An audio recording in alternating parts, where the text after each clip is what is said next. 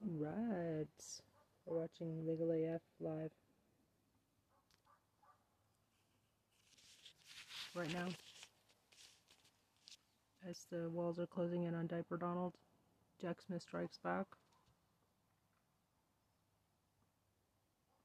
Come on, man. How about some pretrial incarceration? You know, at, at, at in the next 40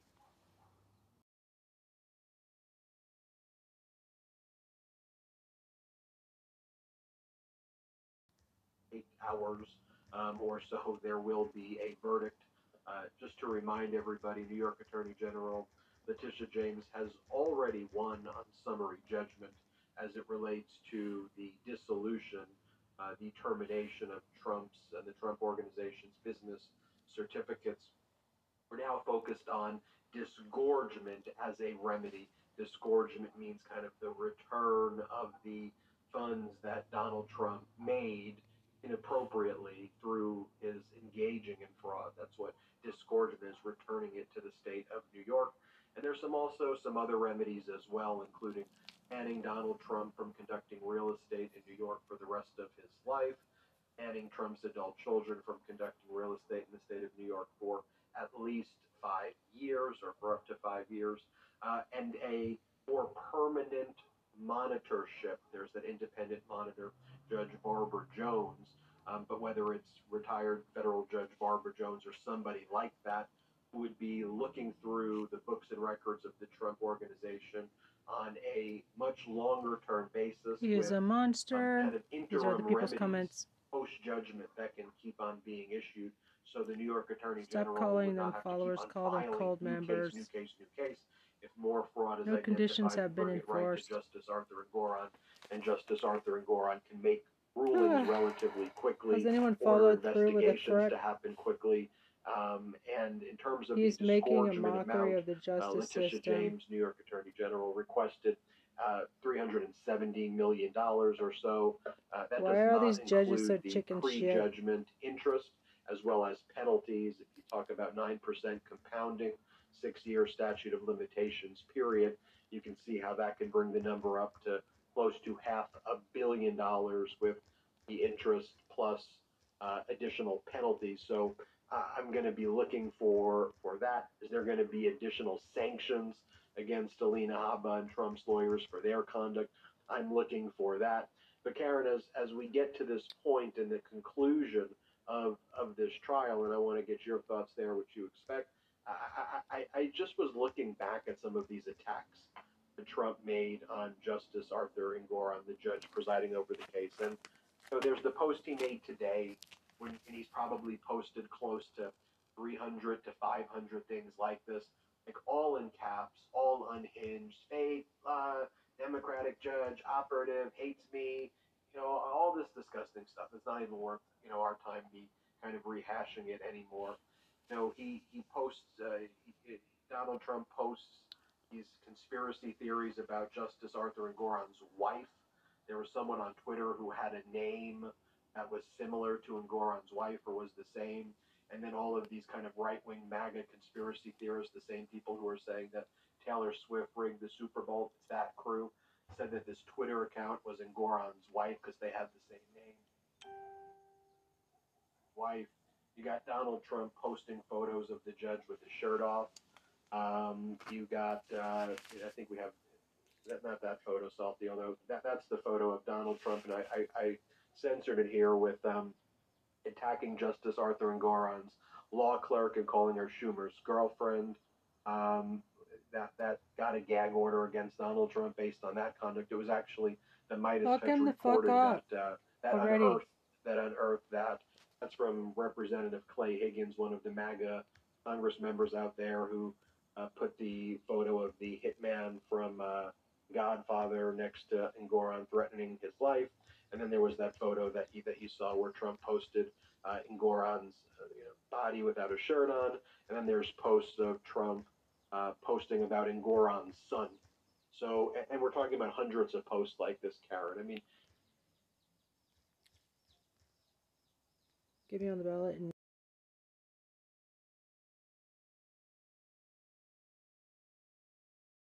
Smiley face.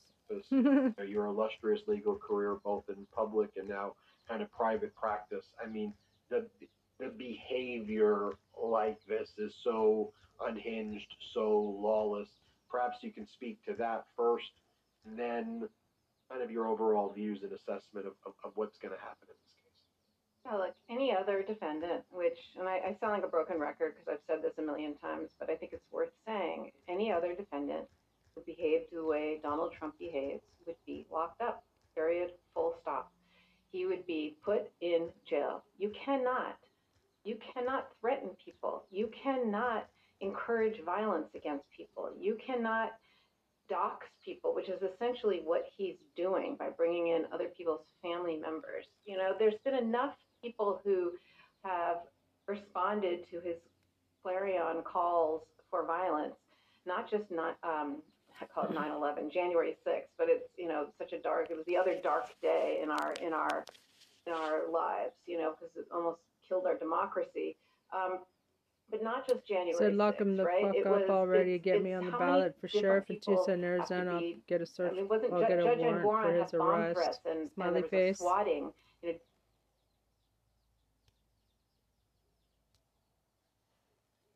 swatting you know, during this trial, and and it doesn't matter who it is, whether it's Letitia James or Alvin Bragg or Jack Smith, they all are all getting death threats. They're all being accused of her, of um, being racist and all, all the other terrible things that, that Donald Trump says. And his followers, he, he, he knows. He said to Kaitlan Collins on CNN and during that infamous town hall that his Oh, listeners uh, and followers, they listened to him like no one else.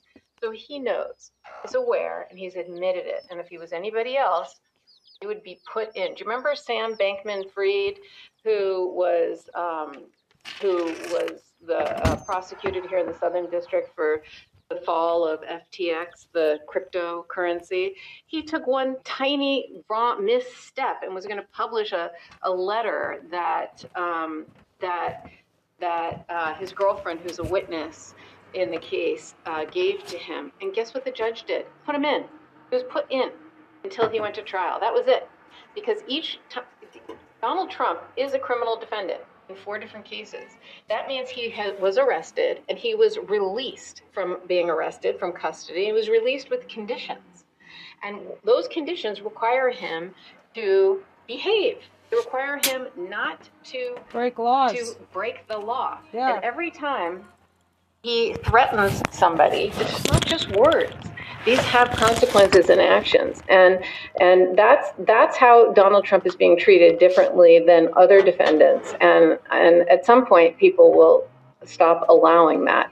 But I, I don't know when or how how that will occur. But I expect that what that what Judge Engoron does, hopefully, will include some kind of whether it's a restraining order or something that is permanent that allow that does not allow Donald Trump to go after his family, go after his law clerk. Um, you don't have a First Amendment right to do that. You don't. You know, there's there words aren't. You can't just say when you say when you say something in words. You can't just say, "Oh, First Amendment, First Amendment," right? Um, there's there's there's hundreds of years of, of body of law that that says when it, when it crosses the line into conduct, it's no longer protected by the First Amendment, and and so I think somebody is going to uh, hopefully make him finally stop, and maybe that's Judge Engoron. I don't know, but uh, you know, taking away his businesses in, in Manhattan and and potentially half a billion dollars. I think that I think he'll hear I think he'll hear that loud and clear, and that's going to send a huge message to him. So, go ahead. I was going to say he's going to have to also post uh, bond equal to the amount of the judgment, right, or have some collateral. And time's already ticking on the E. Jean Carroll uh, necessity to post a bond if he wants to appeal there. Eighty-three point three million dollar bond to match the um, amount there, and I don't think.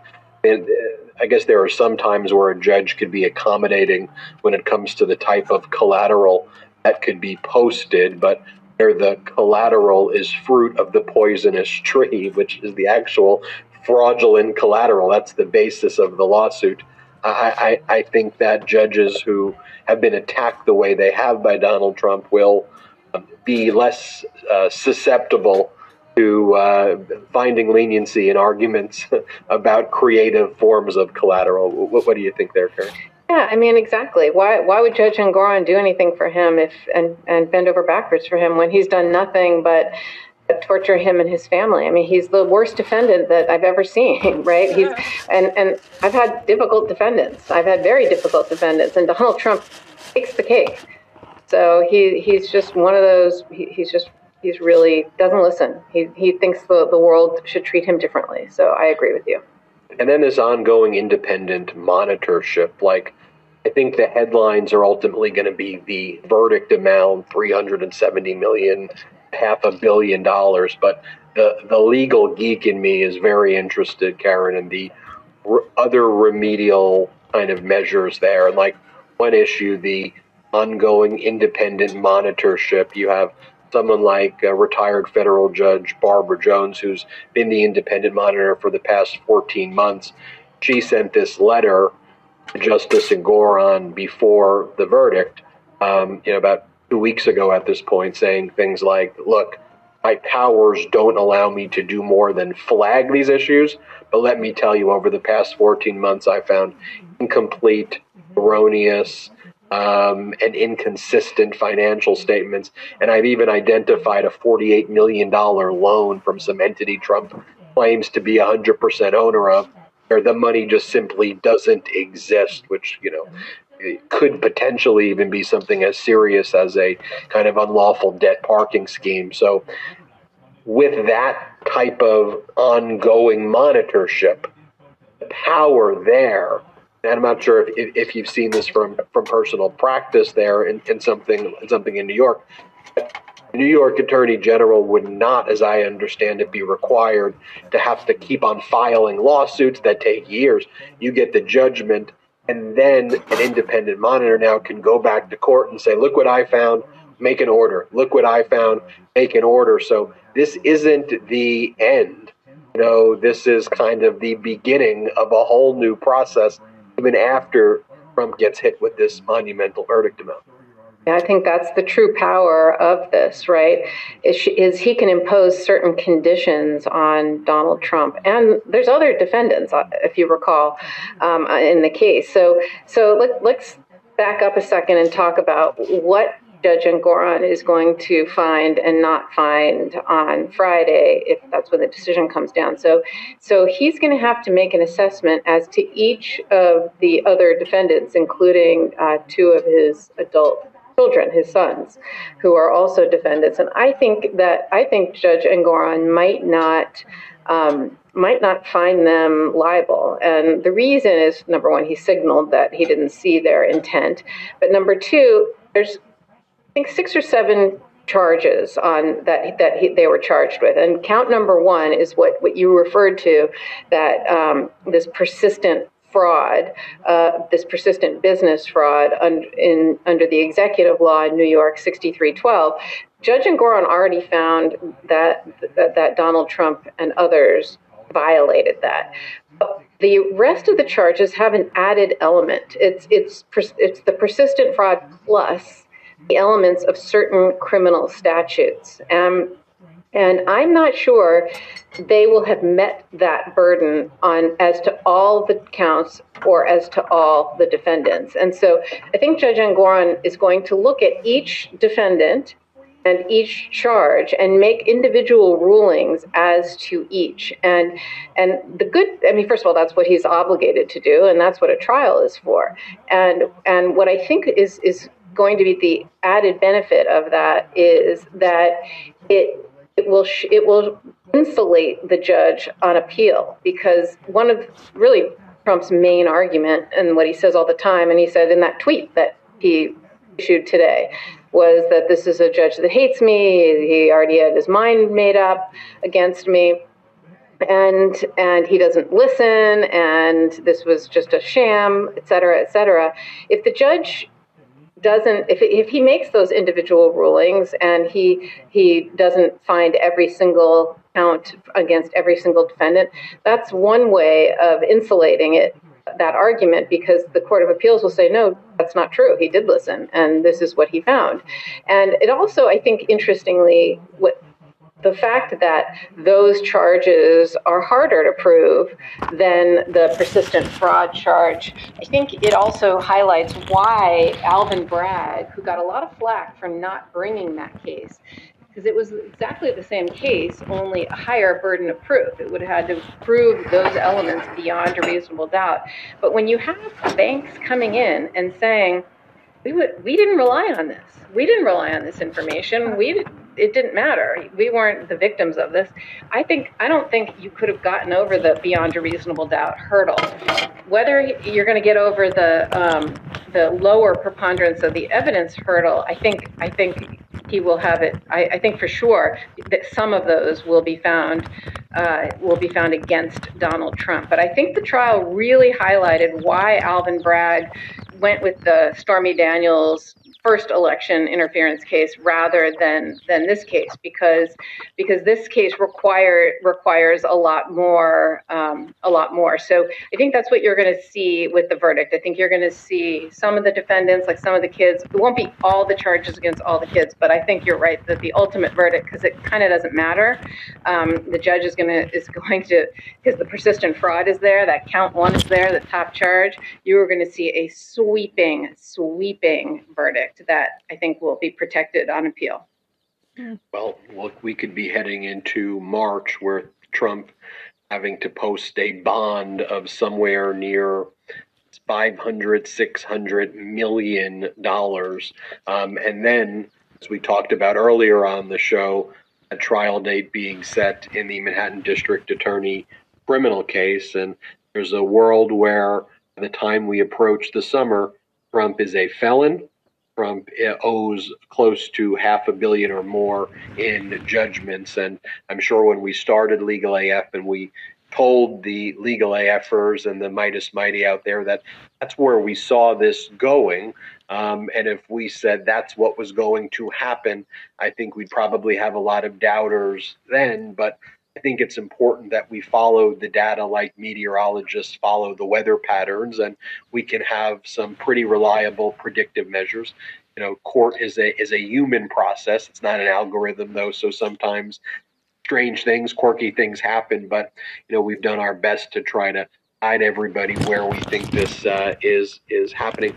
Speaking of which, when we get back, I want to talk about what's going on in the Washington D.C. federal criminal case. Donald Trump seeking an application for a, a, stay with the United States Supreme Court. He filed that on February 12th, which was that last date that the D.C. Uh, Circuit Court uh, gave them.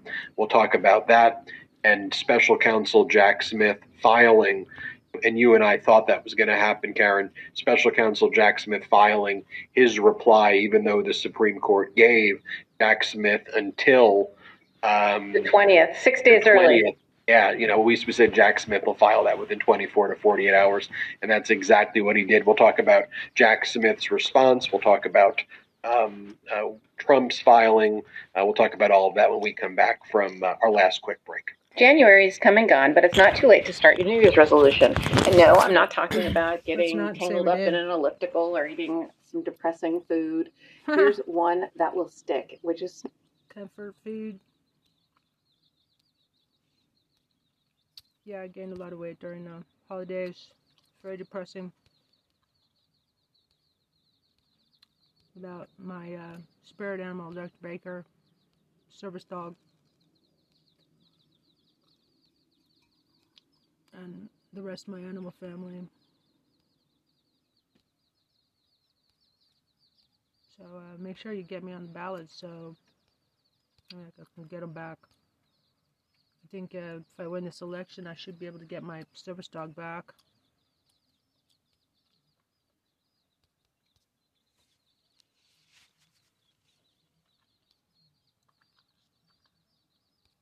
It was a cruel summer. Cruel.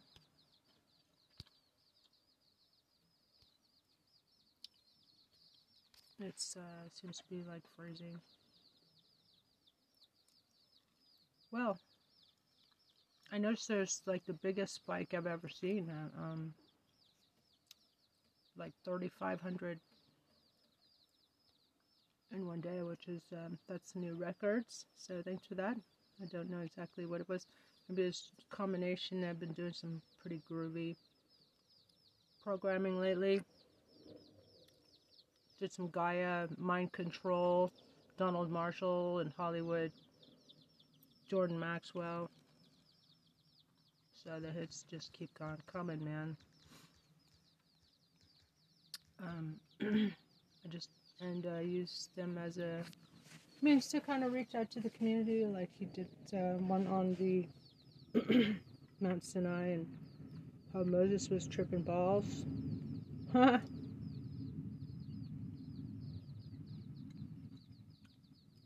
done Mazarroth, Ordinances of Heaven. I'll be posting that shortly. Solomon's Temple in the Ark. Hmm. Did I do that yet? I don't think I did. Jordan Maxwell. I'm having a Jordan Maxwell binge, binge fest. I wonder if I had created that word. I invent that word, binge fest.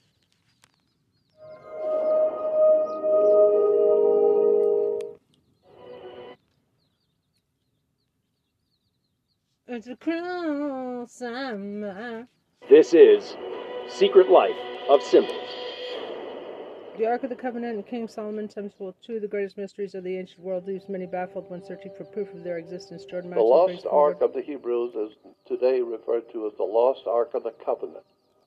There's a nice, very nice picture of what the lost ark of the covenant of the Hebrews looked like. But here we have a picture of the ark of the covenant carried by the priest of Israel. It's a large chest with uh, two angels sitting on the top of the chest. And incidentally, the chest was said to be so important and so holy that one could not actually touch it. You would not want to touch it, for you will die. And so God said to put ring eyes on the side of the chest and put poles through it so you could carry it without touching it. So that's interesting that this is a general idea about what the Ark of the Covenant of the Hebrews Radioactive. There, there, there. the Ark of the Covenant was a symbolic connection between God and the Hebrew people. The, the things which both God and the Hebrew people held to be so sacred to their relationship. So the idea was that both God and the Hebrew people agreed on certain things were so important that they would put it into this chest and protect it and keep it together. And so it represented God's connections with the ancient Hebrew people, of the most important symbols we're told in the book of Revelation uh, what the items were, and we'll get into that later uh, because it's actually written in the Bible what was in the Ark of the Covenant. It wasn't used as a weapon as such, but we're told that it, it was able to kill you. It was able to strike you dead if you touched it. But I don't know if it was actually used as a weapon. But it was a protection. generator. I God think was a generator. That, that if you touched it without Apparently, it fits the. you could die. Today we have thingy. pictures like this showing the uh, the uh, Israeli priests, the, the ancient priests of Israel, and showing how much they adored And this powered the pyramid. uh, an important ark of the covenant.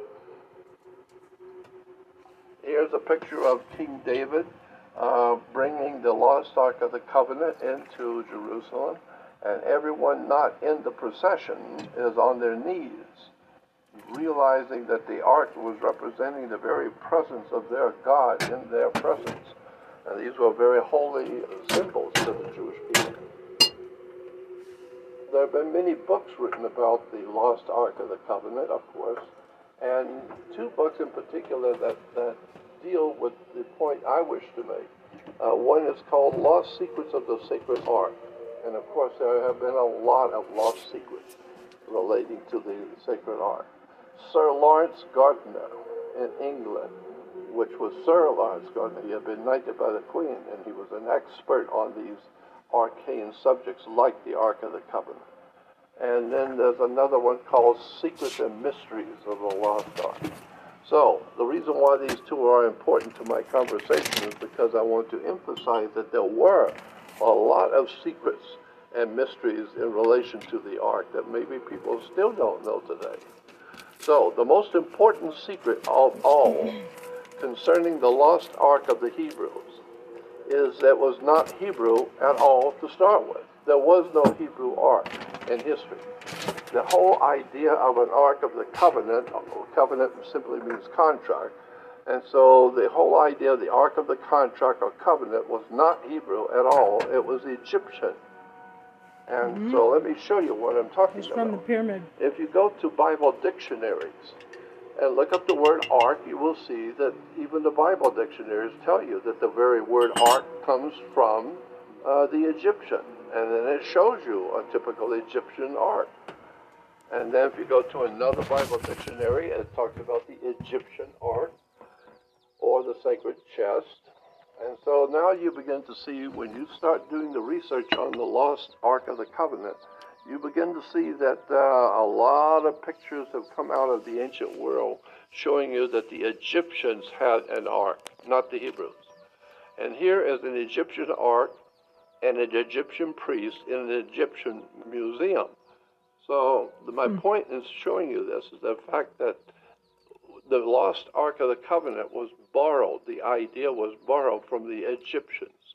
Here's an ancient Egyptian priest uh, with their golden ark uh, on an ancient Egyptian wall, uh, painting showing the priest carrying the golden ark. And this particular one picture is on the temple of Ramesses at Abydos in Egypt. And you will see there is a lost, there is the ark, uh, the ark of the contract, the ark of the covenant, but you don't see Hebrew priests carrying it. You see Egyptians, because it was an Egyptian ark to start with. Uh, it's an Egyptian god Anubis on the left, uh, sitting on, on the right on his holy ark. Egyptian ark Anubis was a was pictured as a dog because it represents the star system of Sirius, the dog star, and so Sirius, the dog star, when in order to honor the god of in Sirius, they they made it into a dog. So because Sirius is referred to as the dog star. But the point is, on the right hand side, you will see the dog star uh, sitting on the holy ark of the covenant in Egypt. And here is uh, here's that same ark when it was originally found by Lord Carnarvon in Egypt many many years ago. Uh, if you remember in the movie, Indiana Jones has to find the lost ark in a tomb in Egypt. The very word, uh, the lower paragraph says, the very idea of the Ark of the Covenant was copied from the Egyptians. So this is what you'll find in most all reference works. It will tell you, even in Bible dictionaries, will tell you there was no Ark of the Covenant in Israel, but there was an original Ark of the contract in Egypt. So here we see on the left hand side the Egyptians carrying their holy ark, and on the right side the Hebrews carrying the, uh, the, the, the ark, which was the borrowed story. And so the original ark and the mythical ark. This is very important to keep in mind because when you look at the lost ark of the covenant, it supposedly is a very important symbol to the Hebrew religion, but now we're finding out that it's actually an Egyptian symbol, had nothing to do with the ancient Hebrews. Even National Geographic did uh, a, a piece on a, a video show on the Ark of the Covenant, in which they entitled it "Many Legends but No Evidence." The idea of having a holy chest or a holy ark is an Egyptian idea. It's an Egyptian concept. The point being is that it would have been a copy of an Egyptian ark.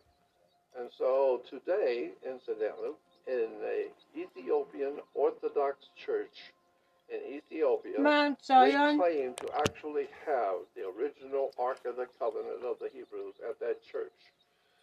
But they go on to say that the object is currently kept hmm. under strict guard in the treasury of the church. And so you can't come in to hmm. see it. But they've got it, but you can't see it. Which is, of course, convenient because you don't know if they have it or not. If they have it, you can't see it anyway. There are many mysteries surrounding the ark, many questions about what is it and where is it and who actually owns it. Uh, but I don't believe that the Ark of the Covenant uh, ever existed. From my from my understanding, it never existed. It was borrowed from day one, the idea from the Egyptians. However, there are many other mysteries and strange things in relation to the Ark. In the Holy Bible and the New Testament, the last book of the Bible is called the Book of Revelation. And in the book of Revelation, it tells you why no one has and no one ever will find the lost ark. And it says, the temple of God was opened in heaven, and there was seen the ark of the covenant, the ark of the testament.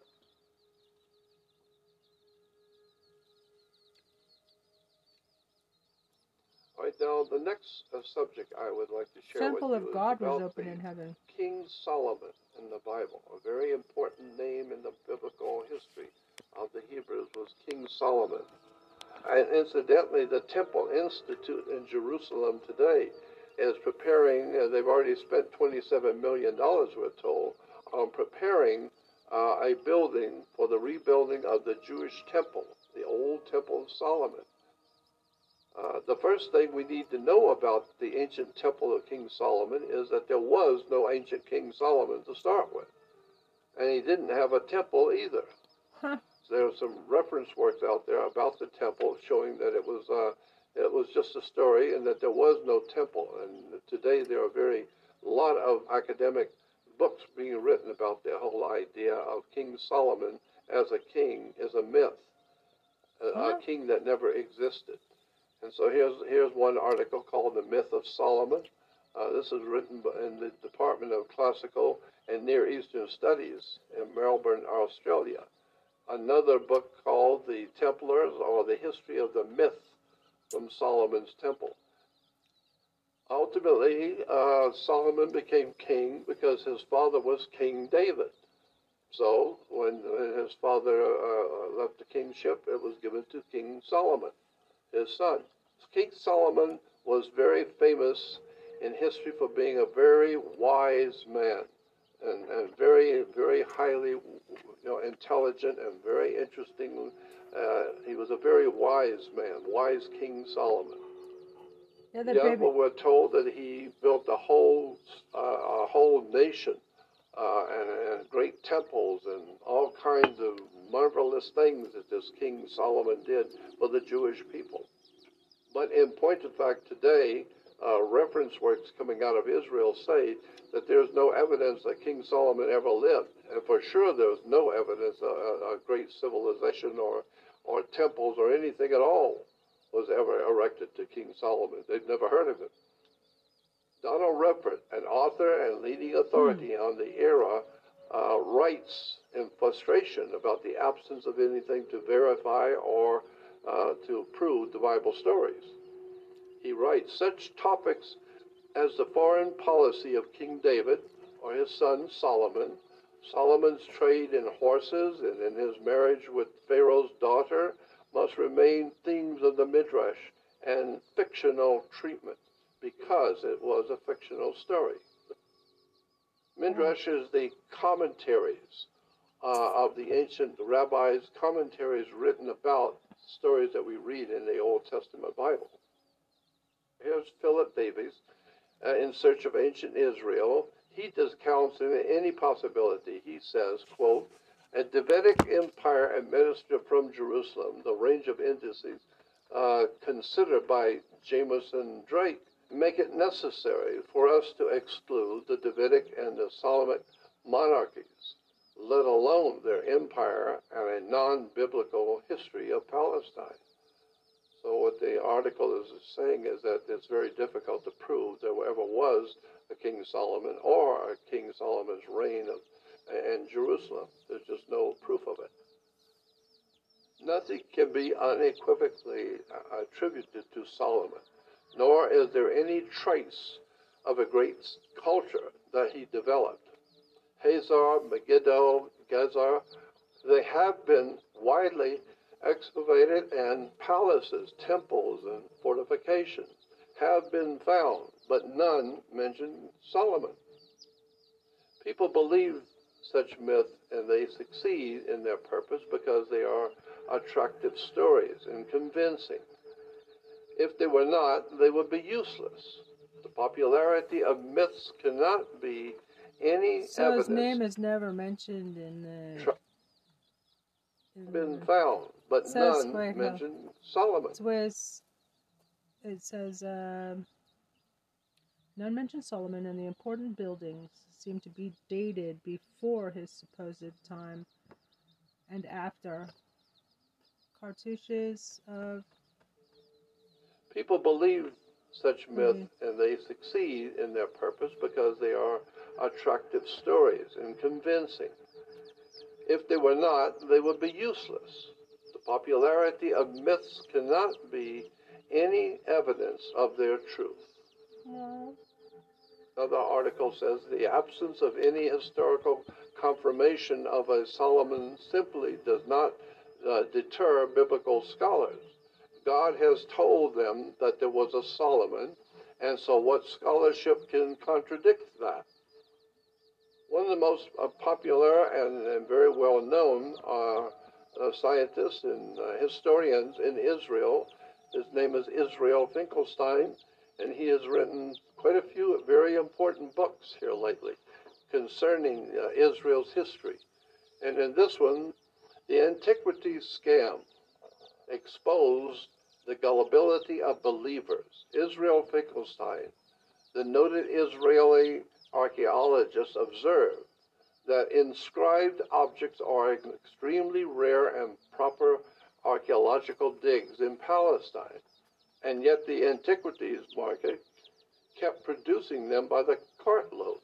mhm. Now, quoting Finkelstein directly, there is, he said, there is an eagerness all over the world in museums to display antiquities of great value, and there is no question that some of them were not careful enough in their methods. It was some sort of a naivete, something about wanting to believe. So Yes. if you go on the web Israeli yourself and look up Solomon's Israeli Museum has 7,000 objects obtained in this way, and the trade in these antiquities continues. Believe. So called antiquities. So if you go on the web uh, yourself and look up Solomon's temple myth, you will see that both Solomon and the idea of his temple is actually considered a myth around Sol the world. Oman, Solomon did not exist. sun and moon. This article is Solomon did not exist. The archaeological evidence in Jerusalem for the famous building projects of Solomon is non existent. 19th and early 20th century excavations around the Temple Mount in Jerusalem failed to identify even a trace of Solomon's fabled temple or palace complex. This Hmm. is from Israel Finkelstein. So we see that there are many articles been written about the idea that the temple and King Solomon were both myths. Hmm. If there was Why no King David or King Solomon, then where Yeah. did we get the name Solomon? Sol is The origin of Solomon is simply the name of the sun in three ancient languages Latin, Hindi, and Egyptian, as you will see. If you do some homework on the subject, you will see that Solomon comes from Sol, Om, and On, three names of the sun. Uh, at the top, you will see Sol is an ancient Holy Roman symbol. god personification of the sun, a sun name of god in Rome named Saul. Saul is Latin for the sun. And then O-M, Roman Om, god we personifying the the priest sun. of Om. And it's a holy meditation symbol in the Hindi. And uh, so that's where we get O-M as an Om. And then, of course, the city of the sun. Today we refer to it Jainism. as Heliopolis. It is actually in the ancient world called On. O-N. So when you take the three names of the sun, Sol, Om, and On, it becomes Solomon. But there was no man named Solomon. It's the name of the sun in three separate languages. Uh, actually, the original name of Solomon was Shlomo, but the, uh, the Masonic orders during the early Middle Ages seized upon that name and changed it a bit to be Solomon. Uh, it was actually a purposely mistranslated word because Solomon was not the original name of the king. Now we see that Solomon, according to the Masonic order, put Solomon into the, the position of being a sun god. And so that Right, they showed a picture of it. we see that Solomon, according to the Masonic order, put Solomon into the, the position of being a sun god. And so the Temple of Solomon was actually, according to the Masonic orders, the uh, Great Pyramid of Egypt. Solomon's Temple was the Great Pyramid of Egypt, according to World Freemasonry. And because the pyramid was called the Pyramid of the Sun. And so it was the, it was, the sun was Solomon. Because they are trying to make Solomon represent a sun god because the sun is very important in world Freemasonry. And so the sun represents light, intellectual, spiritual enlightenment. So the Masonic order it wants to take the Shlomo and make it into Shlomo. Solomon, as we see in the Masonic literature, and present King Solomon as a king of wisdom. He's a very wise king, wisdom or intellectual, spiritual knowledge. Freemasonry uh, Why'd they invent quite this often person? will change names and change histories uh, to fit their uh, their concept of where they're going with symbols. Let's look at the idea of Solomon's Temple as it's presented to us today uh, by the Masonic Order, because it's a very important symbol in Freemasonry, Solomon's Temple. So how do how are we to understand the symbolism that the Masonic Order uh, designs Solomon's Temple? Well, let's look at the uh, the layout. According to the Masonic Order, the old ancient Solomon's Temple, as it is uh, even today reproduced uh, as if it were being built today, it is obviously a phallic symbol. The Masonic Order has used the same phallic symbol many times. The architectural uh, symbolism is very obvious. The whole idea of Solomon's Temple begins to take on uh, because of the World Masonic Order, and, and incidentally, the World Masonic Order is talking today about rebuilding Solomon's Temple. But here in Freemasonry today, we see Solomon's Temple as a Masonic symbolism, but it's based on sexual symbolism. A lot of people don't realize, unless you see it from above and see the Masonic architecture. The Old Testament Bible is filled with sexual symbols. One uh, example is the story of Jacob and his pillar god, found in the book of Genesis 35 9 through 15, where Jacob is said to have fallen asleep on a rock, and when he woke up the next morning, he had a, a vision by God, so he felt that that rock itself was very, uh, very important, a very spiritual symbol. So he said, that uh, this rock that I have slept on is a symbol for God's house, and this is where God is. He's in this rock because I had a great uh, a dream that God gave me. After Jacob dreamed that Yahweh stood on a ladder that reached into heaven and promised him great fertility, he awakened out of his sleep, the scripture says, and took the stone that he had put up for his pillow and set it up as a pillar and poured oil on the top of it. That's from Genesis uh, 28 10 through 22. On another occasion, we read that God appeared to Jacob and promised that nations would be coming out of his loins. And Jacob would set up a pillar in the place where he talked with God, and the pillar of stone, and he poured a drink offering thereon, and he poured oil thereupon it. Here's a typical picture of Jacob pouring the uh, sacred oil on the pillar that he slept on. this was obviously a phallic symbol. So many people attribute things to be sacred when in point of fact they may mean something totally different.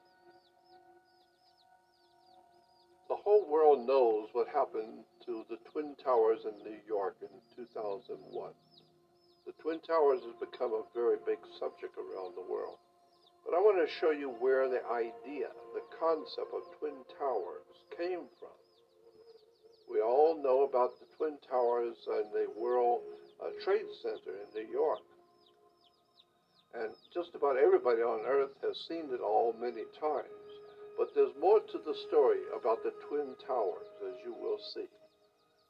Most folks are not aware that when you see two tall uh, high rises standing together, that this is a very ancient symbol coming out of the ancient world, uh, looking back to thousands of years ago. So let's look at the idea of two twin towers and what they symbolically actually represent.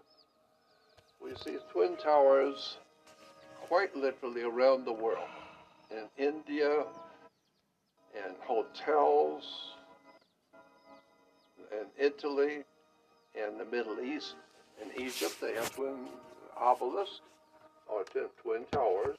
In Islam, they have all over the Islamic world, you have twin towers before the mosque. In Nazi Germany, they have twin towers, twin towers in churches, and these are in synagogues, for instance. These synagogues have twin towers. In the Masonic order, there is two twin towers, which are called Jachin and Boaz. Twin towers are everywhere. And there's a reason why there is something called the Twin Towers. And that's what I want to get into and explain to you where this idea comes from and what it represents. You will begin to see the idea, the very concept of two identical towers is used in Christianity, Judaism, Islam, and of course in the in the secular world. And most people do not realize the actual reason why and what the Twin Towers symbolizes. So let's look at the origins of the idea of building twin towers with twin pillars. It all started in India thousands of years ago and then to Egypt and finally to today. In the book Symbol Sex and the Stars and Popular Beliefs, which is a book discussing all the ancient symbols in religions by Ernest Rosenbach, dedicated to understanding the symbolism in the ancient world and how it impacts us today. According to the Egyptians, you had two phallic symbols holding up, uh, holding up the canopy of heaven. The two phallic symbols, are the two phallic pillars, is a very important symbolism in ancient Egypt and is found quite a few places. The Twin Towers idea, worldwide. In the old ancient Babylonian system, the kings that would rise in the morning between twin towers, two towers. This is the old Babylonian system. In India, you have the god standing between the two towers. It was an idea of twin columns. It goes back into the ancient world. The twin towers are connected to the concept in the ancient world of twin phallic pillars. Here we have the twin uh, pillars on each side of the opening, and then the twin, the large twin uh, pillars on both sides. The idea comes from a biblical story about a symbol which today has been taken up by Freemasonry. The Masonic Order has taken from the Bible uh, the story about Jachin and Boaz. They were twin towers, or they were twin pillars and they represented two phallic pillars. And so we're talking about phallic worship now. And this is something that a lot of people don't connect to the idea of twin towers, but it goes back into an ancient time where the idea was two phallic pillars. And they were called Jachin and Boaz in the Bible. And this is a Masonic uh, symbol today. It's been picked up and used in Freemasonry around the world. The reason why is because you need the two to hold up the heavens. You can't do it with one. And so the uh, the ancient Egyptians always showed two towers or two pillars. There is obviously more yet to the story of Twin Towers, but I'm just giving you a brief introduction to the idea that there is a symbolism involved here that most people are not aware of until you begin to see how many times that idea keeps popping up. A lot of people, when you mention the word too. New Age, it causes visions of uh, people who are into metaphysics, spiritual Crystals. retreats, hallucinogenics. All sorts of ideas Yeah. are generated by the term New Age. And it has become very important subject, especially in the religious world. Are we humans We- on this earth approaching a new age which is filled with darkness and evil? Because this is what Christianity is portraying the new age as. I want to show you that that is incorrect. That the new age is in the Bible, all the way through the scriptures, it talks about the new age. Everyone has heard the stories of the end of the world. Those, and there's a lot of talk about the new age as the end of the world. But very few people realize that both subjects, uh, both the new age and the end of the world, are the same thing. Let's start with the end of the world, and then we'll go to the origins of the new age, and then the Christian church's view First of all, we've been hearing about this idea of the end of the world for hundreds, if not thousands, years. There have been religions around the world talking about the end of the world, and especially nowadays with the world today, the end of the world, which implies uh, a world conflagration of wars and violence, atomic destruction, chaotic destruction of the human race famines, disease, wars, violence, revolutions. The entire idea of the end of the world is apocalyptic in proportions, implying the end of humanity itself. Let's see what the actual term end of the world really means from the Bible's viewpoint. We have books called The End of the World, How Will the World End? uh, the atomic bomb and the end of the world. Uh, the New Testament King James Version talks about, in the book of Matthew 13, it talks about, it says that Jesus said the enemy that sows them is the devil, and the harvest is the end of the world. Here's Jesus talking about the end of the world. End of the world. But important is what does the word world mean and where does it come from? Interesting also in another scripture in the Bible, Jesus talks about something he called the regeneration.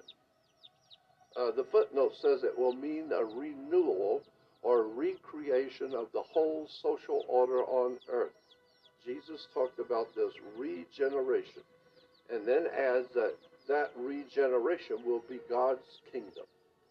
Here we have in the scriptures talking about what Jesus said, Verily I say unto you, you who follow me, in the regeneration of the world. We've seen regeneration means of making it new, recreating the whole Renewal world. of the earth. And we ominous. find other Bible translations when speaking about this recreation of the social order Sounds of the like world they're just like refers to it as the new world. flood it out, the new flood the zone every once in a while. In the Interpreter's Bible Dictionary, we see uh, talking about the regeneration. And it says that this regeneration, there is a reward in the world to come, which is a regeneration or a new world.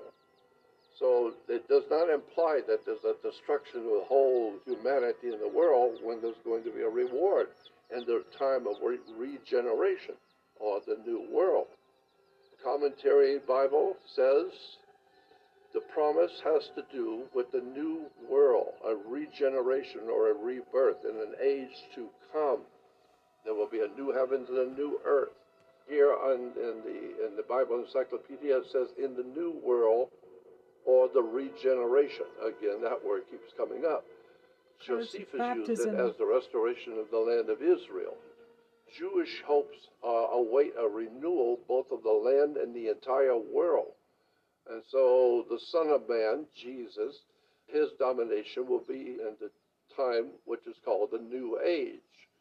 So in the New Testament word world Dominion. is actually a Greek word aeon. Aeon does not mean world. It was a mistranslation and a misunderstanding by the church fathers who translated the Latin Vulgate. They took the word from the Greek aeon and thought it meant world. When now we understand, no, it was a mistake. World is, is age. Word age is actually uh, aeon. So when you're talking about, and when you hear people talking about the end of the world, no, it's the end of an age, which implies that there's a new age coming. And there's been other ages that, in, in the past, and we're living in a particular age now, and there will be a new age coming. For instance, here here's a quote from a reference work on the Bible. It says, "The world or age to come was a familiar expression among the Jews for the Messiah's kingdom. And in the New Testament, it's employed partly in regard to the kingdom as now established, and partly in regard to the future development, the age of glory. It is used in this latter sense by our Lord. And the ages of the world are therefore the great cycles of time. They're great ages where the degeneracy and corruption or the progression and development through which it has always been destined to pass and in part has passed already. So what we're talking about in a new age is the ages of time which have come and gone. Civilizations are founded and grow and then they die and new and new civilizations come.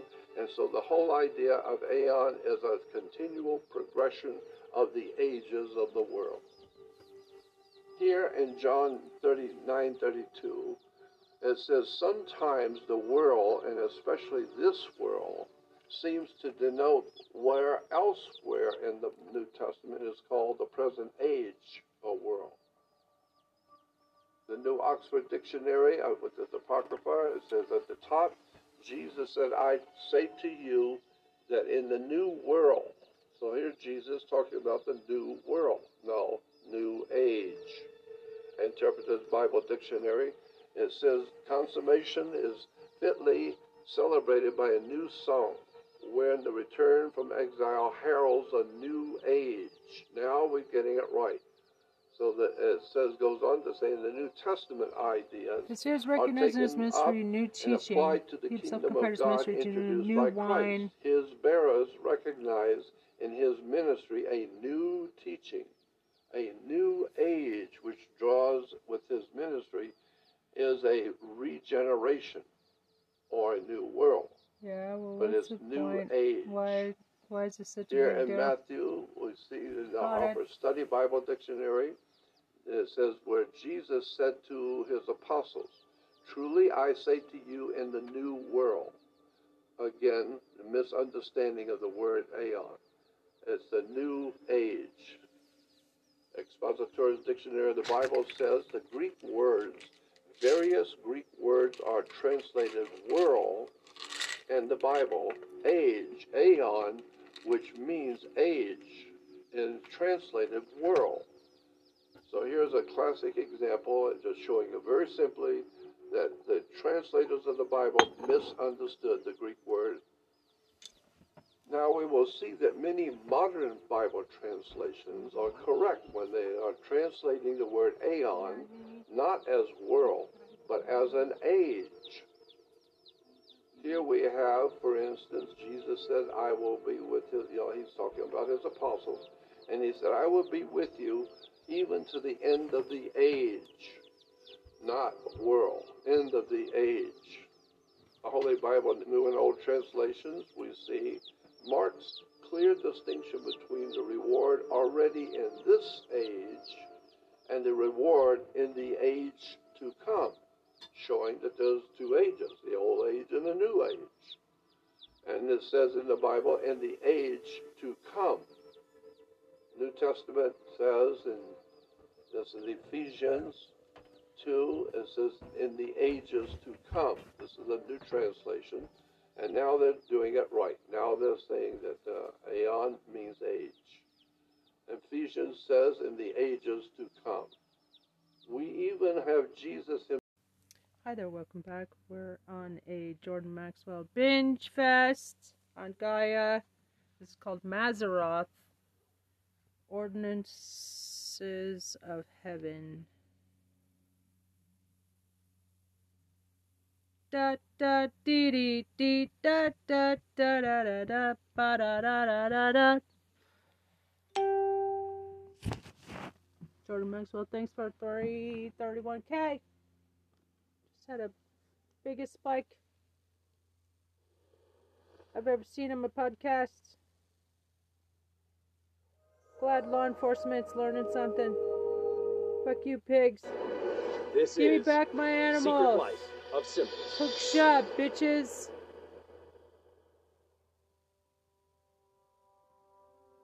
Muzzle tov or Mazaroth. So What's much of the world today is ill informed about symbols and signs.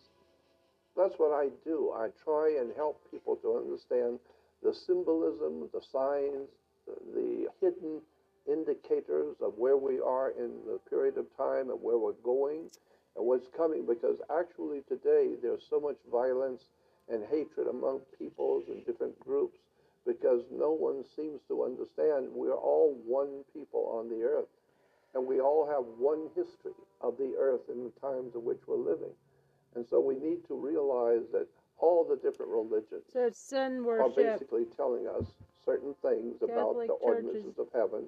I think it will help Sun the world cult. and where we're going if we all start looking at symbols and emblems and educating ourselves to what these things mean. Edgemification is the answer. Job 38, 33, where it says, God is saying to Job, Can you bind the chains of the Pleiades? The Pleiades is one of the um, constellations in the heavens. And so here God is saying, Can you bind the uh, chains of the Pleiades? Can you lead forth the constellations in their seasons? And then it says in 33, Do you know the ordinances of heaven? The ordinances simply means a decree or law, or directive. It's the law to understand. So God is asking Job, Do you understand the laws that govern the heavens? I'm asking the same question today. First of all, in order to know the ordinances of heaven, you must know the most important part or feature of the laws of heaven. The word in the Bible is Mazaroth, the ordinances of heaven. If you go to Job 38, 32, you will see the word Mazaroth. And in the footnotes, Now, a lot of people think that the zodiac should not be connected to Christianity or the Bible at all. Actually, in point of fact, the zodiac is the basis for both Old and New Testament. When you consult Bible references like the Bible dictionaries and encyclopedias, you look up the word Mazaroth and will tell you it's the 12 signs of the zodiac. We are given to understand in the Bible that God created the zodiac. And that may sound strange to a lot of people because most people think of the zodiac as something evil, especially in Christianity. But no, the zodiac is the basis for much of our learning today, much Love of our stars. symbolism today, especially in religion and politics. I mean, even the watch you wear uh, is 12 signs of the zodiac, or the 12 signs that go in a circle. And that's what the word zodiac means the 12 signs.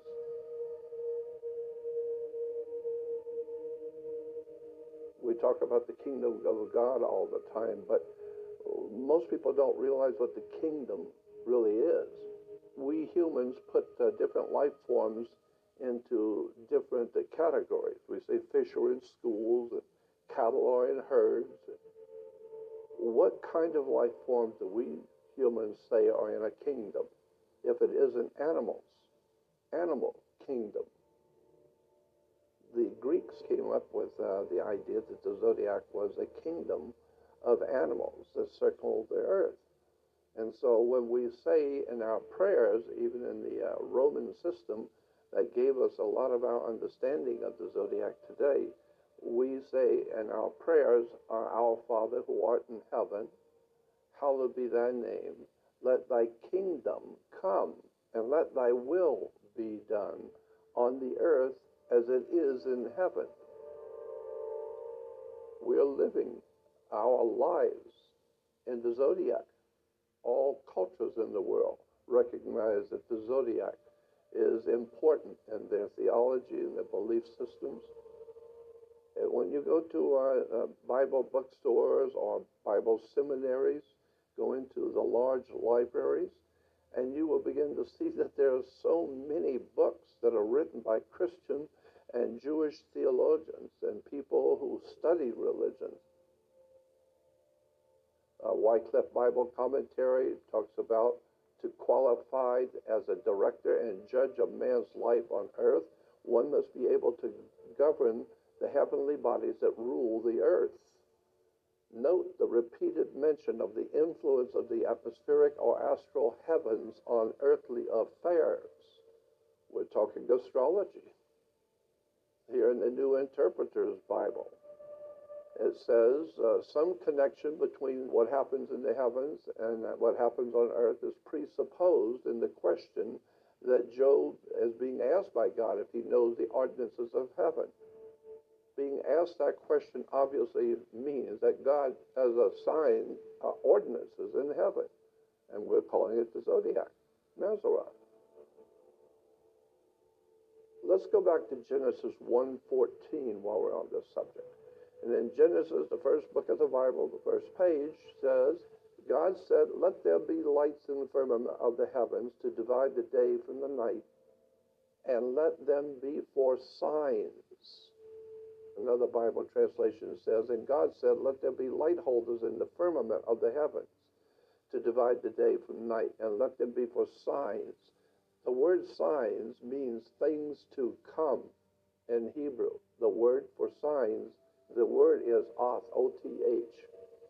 This is a Hebrew word which is translated in the Bible as just things to come. Well, that's what the zodiac uh, purports to do. It tells you about things to come. All Christians are aware that Jesus says to his apostles that in my Father's house are many mansions. Dictators and, and kings have always felt that there's a mansion in heaven for them. Well, it's a misunderstanding. The incorrect way is to say, In my Father's house are many mansions. But other translations say, In my Father's house are many abodes. Abodes is where you live, and where you are is in your abode. And my Father's abode are many dwelling places. Oh, now we're getting to it. Because the heavens is where God is. And if God is in heaven, the scripture says that in my father's abode are many houses, are many resting places for the sun, houses of the zodiac. Basically, it boils down to this that both the Old and New Testament are based on astrology.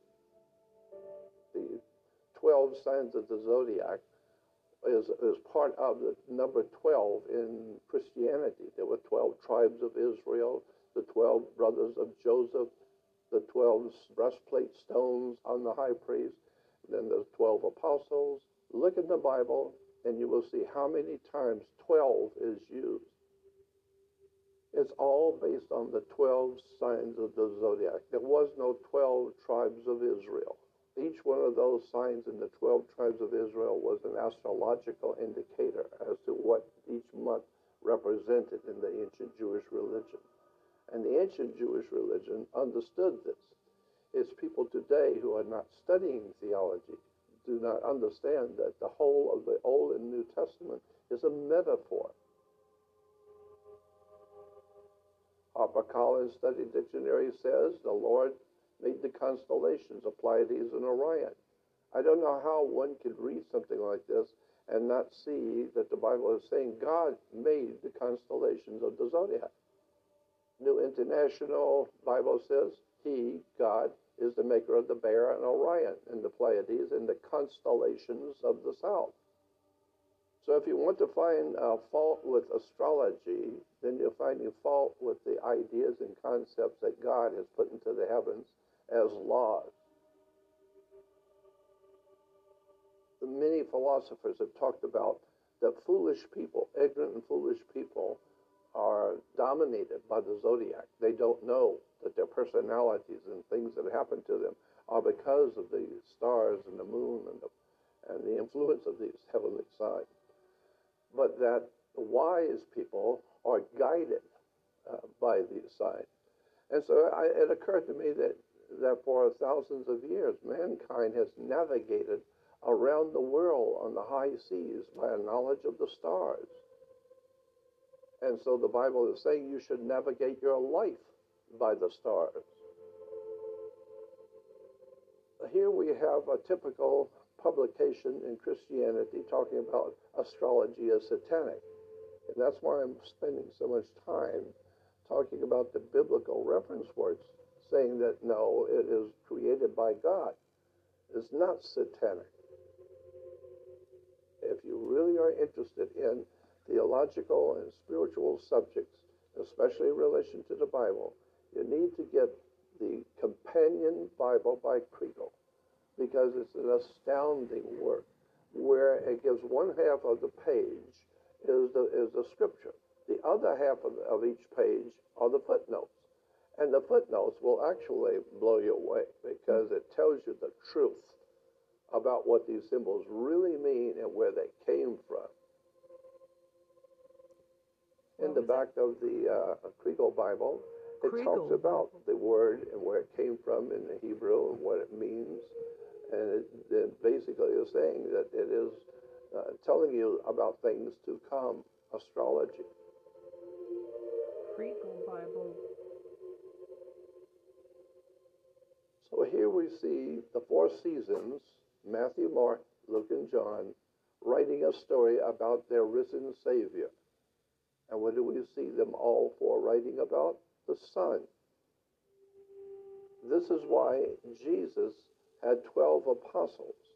Jesus represents God's Son, not S O N, S U N. Jesus is a metaphor in the New Testament for the Son. And he was our risen Savior, of course. The sun rises each morning. You'll see this famous painting where there are 12 apostles. And to Jesus' right, there's the first apostle to his right is a woman. A lot of people do not know that one of the 12 apostles of Jesus was a woman. Why? Because there is a zodiacal sign called Virgo. Virgo was a virgin. That's why you have to have one woman in there to represent Virgo. The 12 apostles are the 12 signs of the zodiac. Now let's look at some of the zodiac symbols used in religious history. And we'll start with Taurus the bull. The age of Taurus was the age of agriculture when the cows and, and animals that we were now beginning to use as food, that was just one of the qualities of the age of Taurus. The age of Taurus is between 4400 and 2200 BC. And keep in mind that Taurus the bull was recognized all over the world by all governments and all religions of the world. Everybody knew what it meant except us today. so hmm. this is why you have words like holy cow, and the cow is still holy in, in, in India today. We see the Egyptians worshiping the sun between the, the horns of the bull. The sun is very important to the 12 signs of the zodiac most people do not realize that Taurus, being in the in the heavens as a constellational sign, was very, very important to Judaism. Here is Taurus, the cow, the bull, and he's in heaven. You see the sun behind him, so the sun is in the age of Taurus, the bull. And of course, we have uh, many stories about the, the Jews worshiping the golden calf. People don't understand what that story is all about. Moses goes up to the mountain to talk with God because it is time for God to change the ordinances of heaven. And it's important here to remember that each sign of the constellation lasts 2,150 years. Every 2,150 years, the world changes completely. All the great religions of the world realize that. And now Moses comes down with a new beginning of a new way to worship God. A new time when God is going to be worshiped in a different way. And so Moses goes up to find out what that new way of worship that God wants people to do. And so we have the story of the golden calf. Golden, well, because the sun is golden. And calf is a bull. So we have the golden calf or the bull, Taurus, and the sun in the age of Taurus.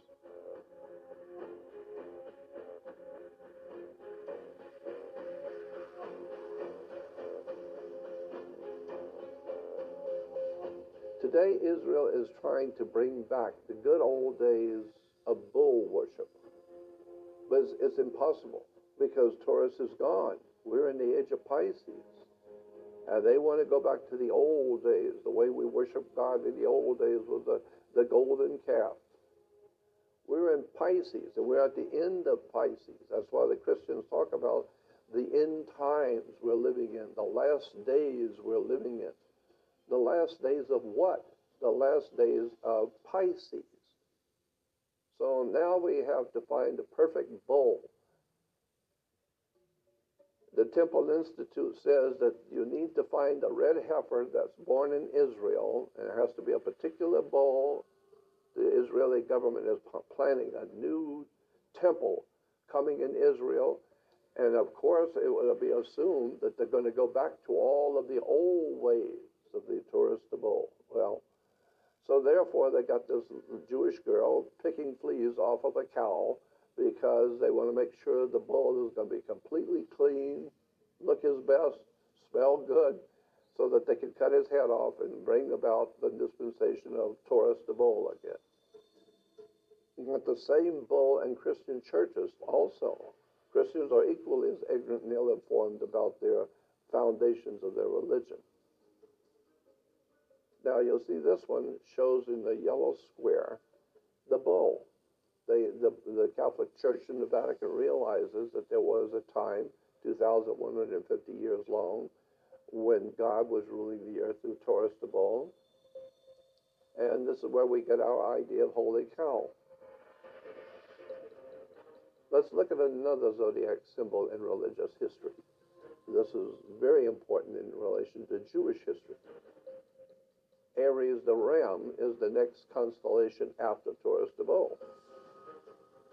The Jewish system of theology understood that 2,150 years has passed. Now we move into the next age that Moses brought us into, because Moses brought us into a new dispensation. And when the Jewish people would not accept the idea at the time, we're told in the Bible that Moses became so frustrated he threw down and broke the law. So he was the first lawbreaker. The astrological time of Aries was from 2000 BC to 180. That's a 2,150 year uh, period of time that the Jews were now to worship their God in the age of Aries, the ram.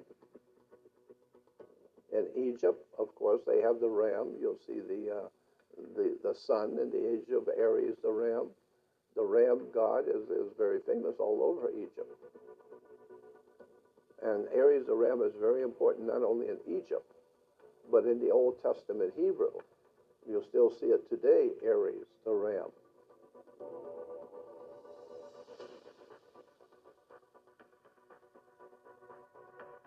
That's why Jews blow the ram's horn.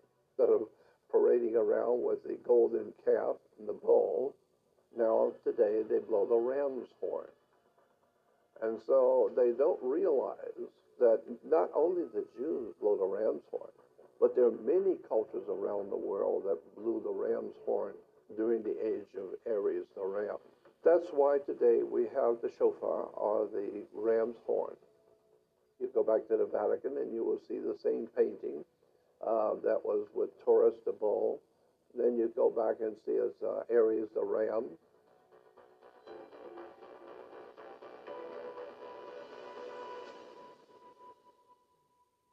Uh, since AD 325, we have been living in the sign of the age of Pisces. Pisces, the two fish. Christianity is the focal point of what we call Pisces. Pisces represents religion, a different kind of religion. Before was Judaism. Now there's Christianity dominates the world. And so it has nothing to do with the Christians uh, fighting Jews or the Jews hating Christians. That has to do with the symbolism in which the world is living. And we happen to be living in the age of Pisces, the two fish. So Pisces is the age of a new religion.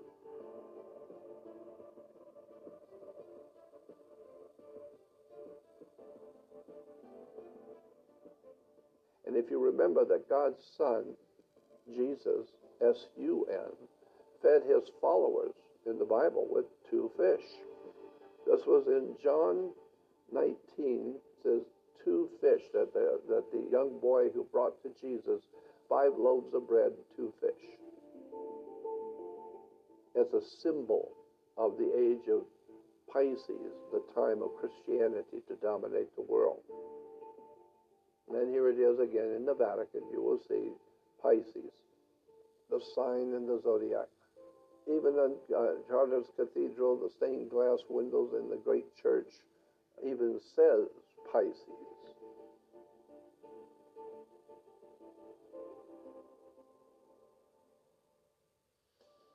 The fish of the early third century appears to be the most ancient Christian inscription. And what do you see in the inscription but two fish? Pisces even in the Islamic religion today, uh, recognizes the zodiac symbols are from God. The Islamic world has many beautiful paintings of the 12 signs of the zodiac. So they understood that the zodiac is from God, and they have a very good understanding going back to their uh, ancient history of the symbols of the, of the zodiac.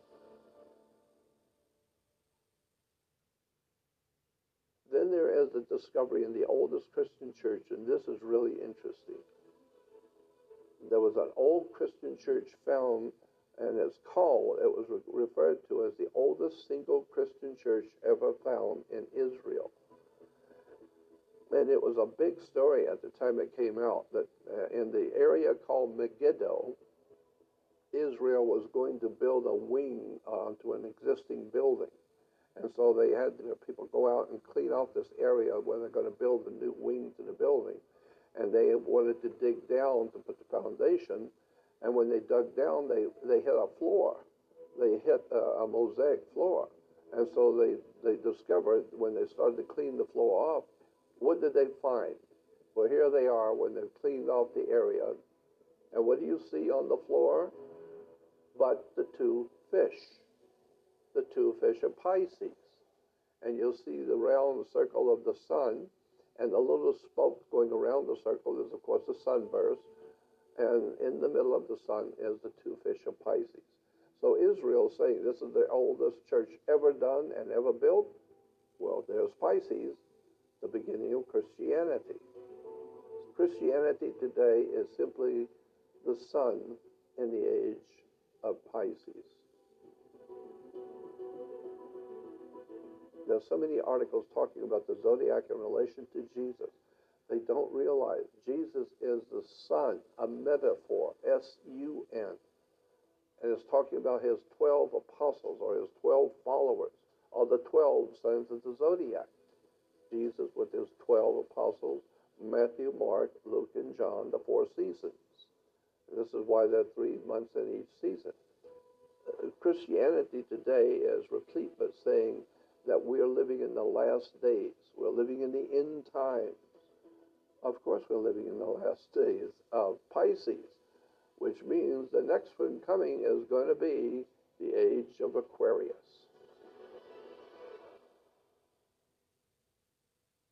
Aquarius is the water bearer. Very important point here that proves what we're talking about as astrology. We are now facing the next 2,150 years when the sun will officially be in the constellation of Aquarius, the water bearer. And so in the New Testament, in the book of Luke 22, the apostles are asking Jesus, now that you're going to die, where are we going to go? We are your 12 followers, but where are we going to go? And so Jesus answers them in, in the book of Luke 22 10, where Jesus said unto them, Behold, when you enter into the city, there shall a man meet you bearing a pitcher of water. Follow him into the house where he enters in. It's the house of Aquarius. And Aquarius is the water bearer. But we know that this was talking about an astrological sign. Why? Because men never carried water ever. In the ancient world, that was something that a man would never do, is to carry water. That was a woman's job, period. So why did Jesus say, look for the man with the water pitcher? As an astrological sign. The whole of the Bible, both Old and New Testament, is a metaphor, as a symbolic story that the theologians have known for, for hundreds of years but nobody is telling the public. That's why I think it's important to bring this out that people need to know there's nothing wrong with the zodiac. The Bible, both Old and New Testament, says God created it. So if you're calling down evil upon the zodiac as a work of the devil, that's not what the scriptures say at all.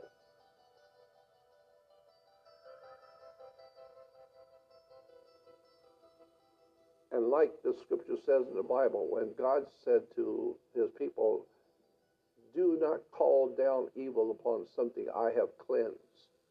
When I make something, don't you call it evil. Well, this is what I'm saying that we need to keep in mind today. When you talk about astrology and the zodiac, God made that according to the scriptures. So we see the man with the water pitcher is all over the world in Christian churches. But the Christians don't know that. They don't understand what these symbols mean. The idea that most people have about the coming age of Aquarius is that it will be an age where there'll be a lot more openness to society and people will be far easier to find information and have new ideas and new concepts what we're talking about is trying to educate the people of this world to the fact that the zodiac dominates, as we showed in the beginning, dominates the earth and our heavens. And we need to know the ordinances of heaven. And the ordinances of heaven are basically the zodiac. It rules the heavens over the earth. I hope we've been able to open your eyes to some of the symbolic meanings that we find in life.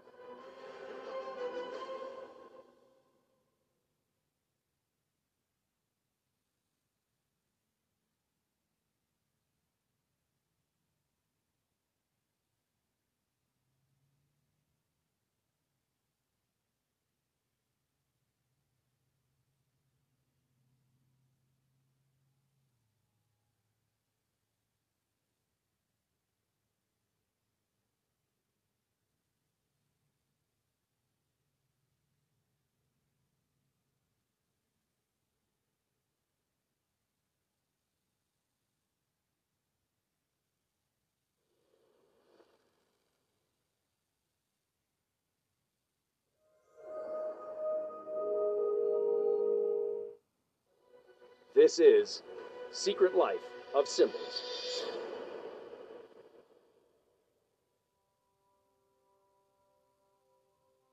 If we go back to Genesis 1, the very first chapter in the Bible, Genesis 1, so many people today believe and have been told, and that's why they believe it, that God made us, God made man.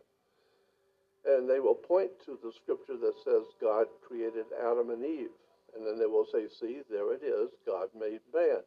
But that's not what the Bible says. It doesn't say that God made man. In the beginning, the first chapter of Genesis says, In the beginning, God created the heavens and the earth. But that's not exactly what it says in the Hebrew.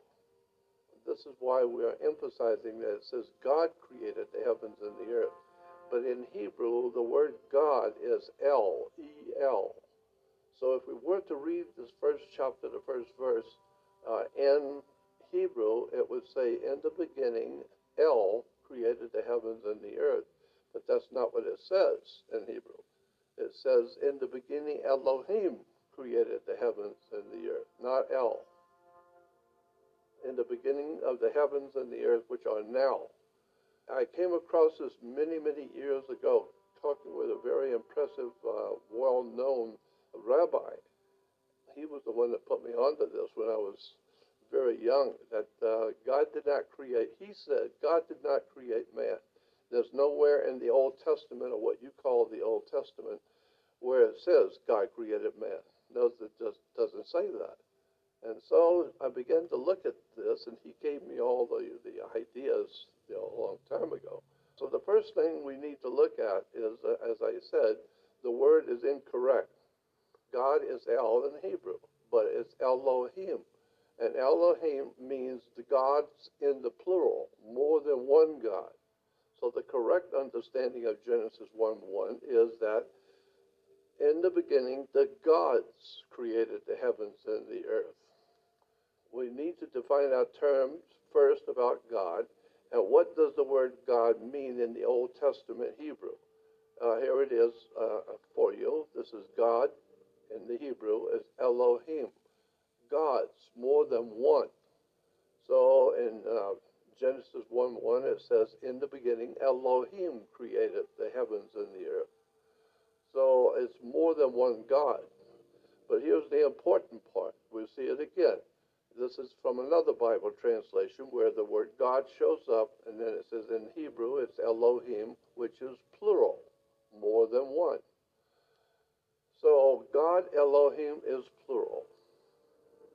The word Elohim on the top, it says the word Elohim is a plural word. In Hebrew, the plural form of the noun ends in M I M O T. Elohim is a plural form.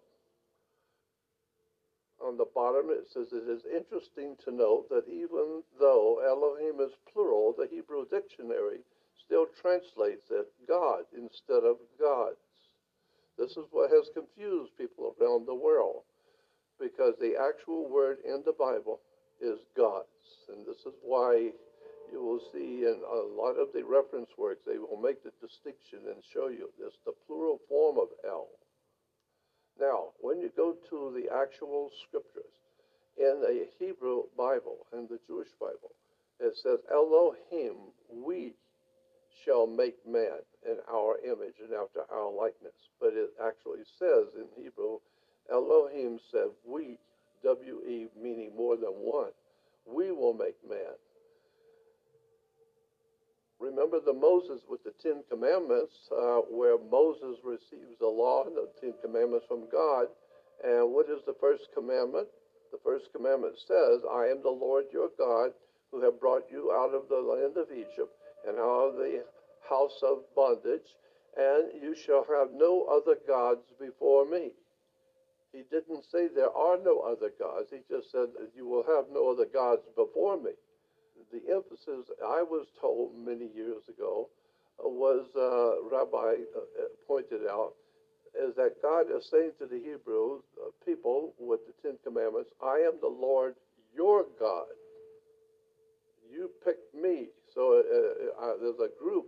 What I'm saying is that picture of, say, 12 or 14 different gods, and each one is equal to, the, uh, to every other one. But if you pick one and you make a deal with that one God, then you have a relationship with that God. And so this is why uh, God says to the Hebrews, I am the Lord your God, and I shall not have any other gods before me.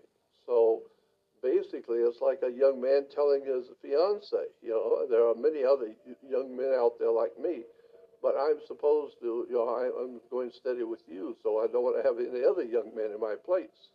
So God was a jealous God, but I, you know, it's understandable if there were many other gods. So, uh, thou shalt have no other gods before me. He didn't say there weren't any. Now, if you read from Exodus 20, uh, verse 3, this is just some of the ways that it is expressed in different translations.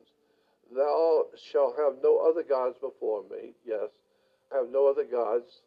Then in the uh, Hebrew, uh, the third one down is from the uh, from the Hebrew Bible, and it says, "Thou shalt have no uh, no Elohims uh, in my presence."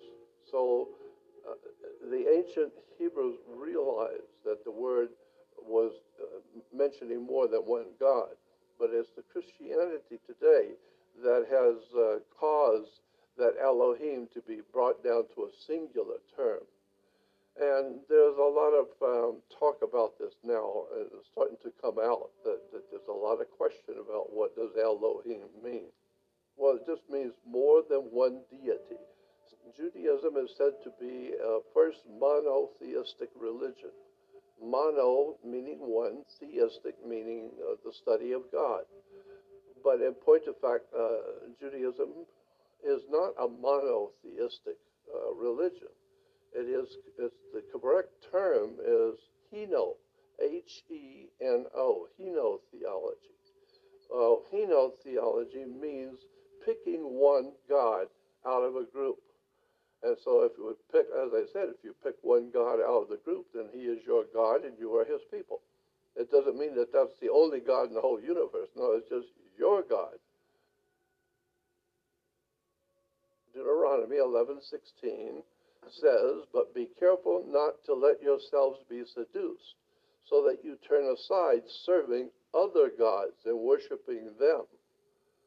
So the Jewish God, the God of the Jews, was telling them, "Yes, there are other gods, but don't, but don't be worshiping them." First, you need to know that the people we call the ancient Hebrews were not Hebrews as such. They were, in fact, Phoenician or Canaanites, and this is where the you can trace back in the encyclopedias and the, in the dictionaries about ancient Cana, and the ancient area we call today Israel and Lebanon, that whole area. They were called Canaanites. Here we have another article. This one was from a Jewish magazine, and it talks about it is the faith of the people of Judah, and it's the developed faith of the Semitic people known as Hebrews or Israelites. It is recognized as the first religious tradition noted for its monotheism. Then it goes on to say the Hebrew tradition did not begin as monotheism. So then we find out that all the people of the Middle East were anything but monotheistic they were, the so called Hebrews were in that time henotheistic, meaning picking one God out of many.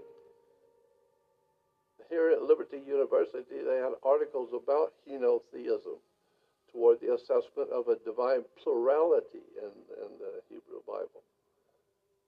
I'm hoping to show you that this is understood in many Bible reference works, the word henotheism, and what it actually means the God of Israel and ancient peoples growing understanding from henotheism to monotheism.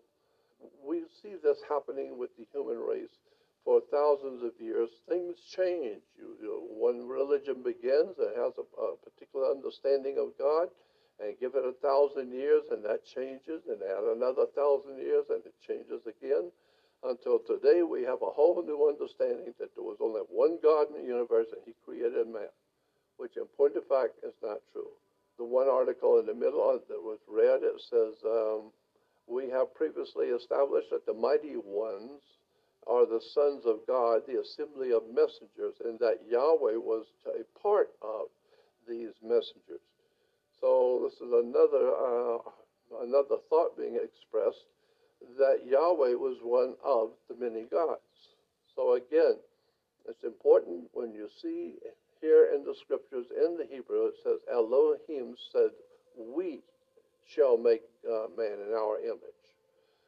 Now, it's interesting too is that when Elohim or the gods said, Come, let us make man in our image after our likeness, uh, as I was told many years ago, this was a, mis, uh, a misunderstanding of the sentence. You should not read it that God said, Come, let us make man in our image after our likeness, and then that would prove that God made man. No. It, the correct way to understand it is that the God says, Come, let us make man in our image, after our likeness. Not make man, but let's make him in our image, after our likeness. Well, that, of course, implies that we have been uh, tampered with, with our DNA. This is maybe a long time ago, but nonetheless, we were, we've been tampered with, and we still are today.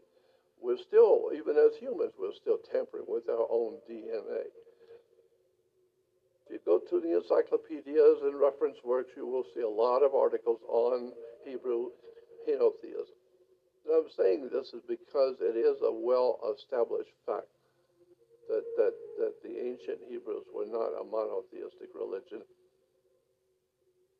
This is in the book of Psalms 82, where it says, God standeth in the congregation of the mighty, and he judgeth among the gods. So we see God in the, in the Hebrew tradition is one of the many gods, and he's in standing among all the other gods. Let's see how the other Bible versions say it. God takes his stand in the divine council, or Elohim God stands in the divine assembly, where there are other Elohim. Uh, God has taken his place in the divine council and in the midst of the gods.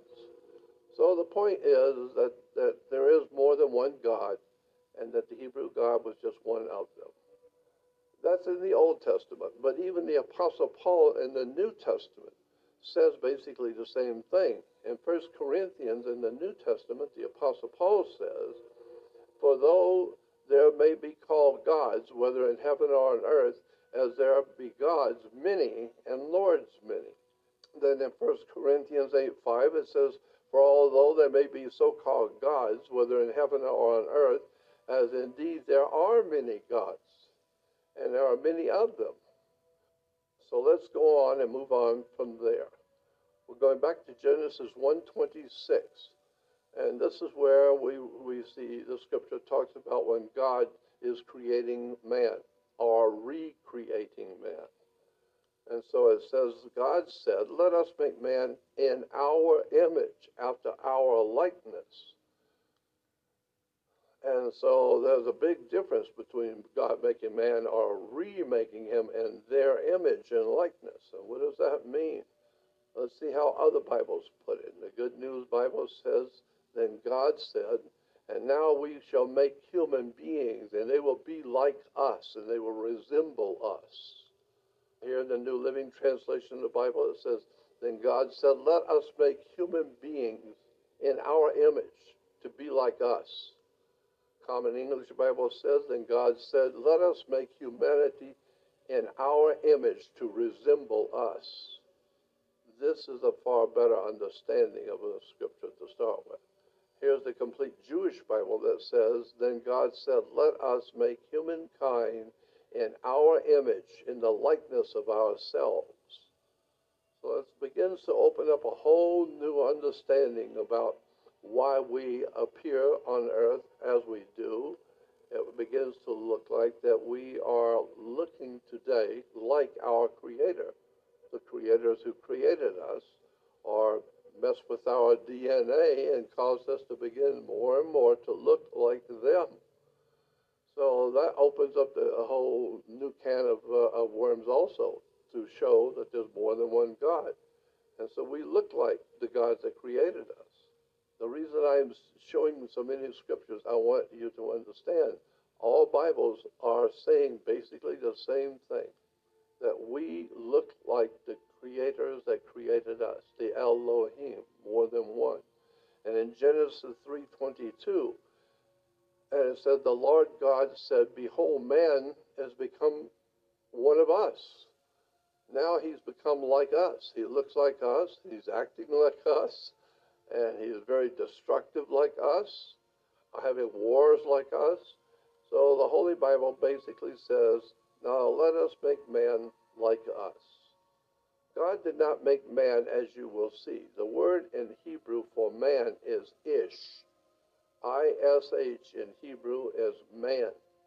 But the Bible says God made Adam, A D M, not ish. But if you go back to the Hebrew Bible and read it, it says in this Hebrew Bible preface, it says, according to this, the Hebrew word for woman is Isha, comes from the Hebrew word for man, ish.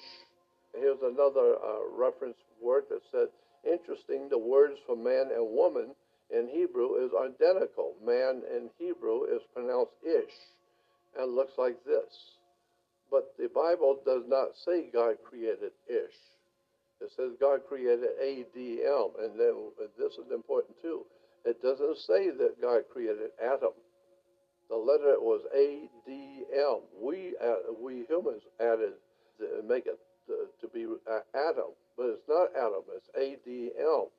Here we have the Hebrew translation going back to Hebrew. It says we again. We shall make Adam A D M, which means a different kind of creature. Adam A D M, not Adam. And he will, and we will make him in the image of us. ADM. Like so many other humans do, even ADM, Adam made human or male offspring. Look how the Bible describes it. In Genesis 5 of, of uh, Genesis 5th chapter, it says, And Adam lived 130 years, and he begat a son in his own likeness, uh, after the image, and called his son Seth. And Adam lived 130 years and begat a son in his own image and likeness. So we are seeing that man is now doing what the gods did also for us. They created us to look like them, and we now have the ability to create uh, other offspring, and we have a son who looks like us. There are many examples in the Bible that show that the gods look like us. No, we look like them. They look what they look like to start with, but we were made to look like them. As an example, a classic example is found in the story of Abraham's meeting three visitors that came to visit him. This is in Genesis 18 and 19. We're told that Abraham and Sarah were in their tent and that three men come walking up to the tent, three visitors. And when Abraham saw the three men, he went out and bowed down to them and saying, What is my Lord saying to his servant? So we're told that Abraham knew this was the Lord, God, but he looked like another man. Well, that's what the scripture says. God said we will make men to look like us in our image. In chapter 18 in Genesis, it said, The Lord appeared unto him. This was Abraham in the plains of Mamre, and he sat in the tent door in the heat of the day. And when Abraham lifted up his eyes and looked, lo, there were three men stood by him. And when he saw them, he ran out to meet them at the front temple door and bowed himself to the ground before these three men. And here he is bowing before the three men that Abraham obviously knew was God coming with uh, two of his assistant angels. And so it says that uh, the Lord appeared to Abraham. And then in Genesis 18:2 it says, and he lifted up his eyes and looked, and the three men uh, were there. And so we're told that Abraham then asked the three men to stay for something to eat, to have lunch with him, and then they could go on. And the Lord said, no, he was, they were on their way to take care of some business, and they didn't have time. And the scripture says that, uh, that Abraham went out and insisted that they stay for just a short time to have lunch. And God then said to Abraham, All right, then do that, but make it quick because we're in a hurry. And so the scripture goes on to say that Abraham's wife Sarah fixed uh, a lunch for the three men. And now we are told that Abraham went out and sat under the tree with the three men as they had lunch. Now, after eating, two of the three men got up to be on their way, while the third man stayed a bit longer to talk with Abraham. So now we got a guy sitting under the tree talking with Abraham. They just had lunch. And the men rose up from thence and looked towards Sodom, and Abraham went with them to bring them on their way. So we're told that the men that left, they were on their way to somewhere. So Abraham quickly got up and escorted them a short distance on their way. While they were on their way to Sodom. And it says, and then in Genesis 19, the next chapter, the two men that were having lunch with Abraham, and then they got up and walked towards Sodom. That's in chapter 18. But in chapter 19, it goes on to say, and there came two angels to Sodom, and at evening time, and Lot sat at the gate of Sodom, and Lot, seeing these two angels, rose up to meet them. And he bowed himself uh, with his face to the ground. And he said, Behold now, my lords, turn in, and I pray you to come and, and be in my home if you're going to be here. And the men said, again, we're interchanging angels and men. And so the men said to Lot, No, uh, we won't we won't stay at your home. We will just stay in the city and we'll be all right. But it keeps interchanging men with angels. Okay. So the point in this, according to the Bible, the word for God is Elohim and means the gods, plural, more than one. And they make us to look in their image and their likeness. We look like them. So that's why your male offspring looks human like you.